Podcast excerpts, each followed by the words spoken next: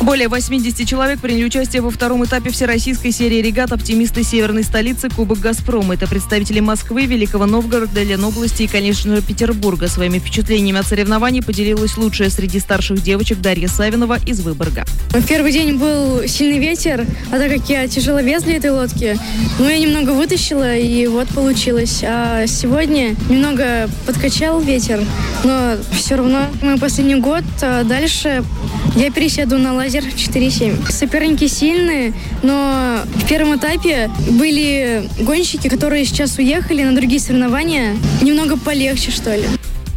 Всего в рамках соревнований состоялось шесть гонок. Первое место в общем зачете занял Андрей Сотников из Петербурга.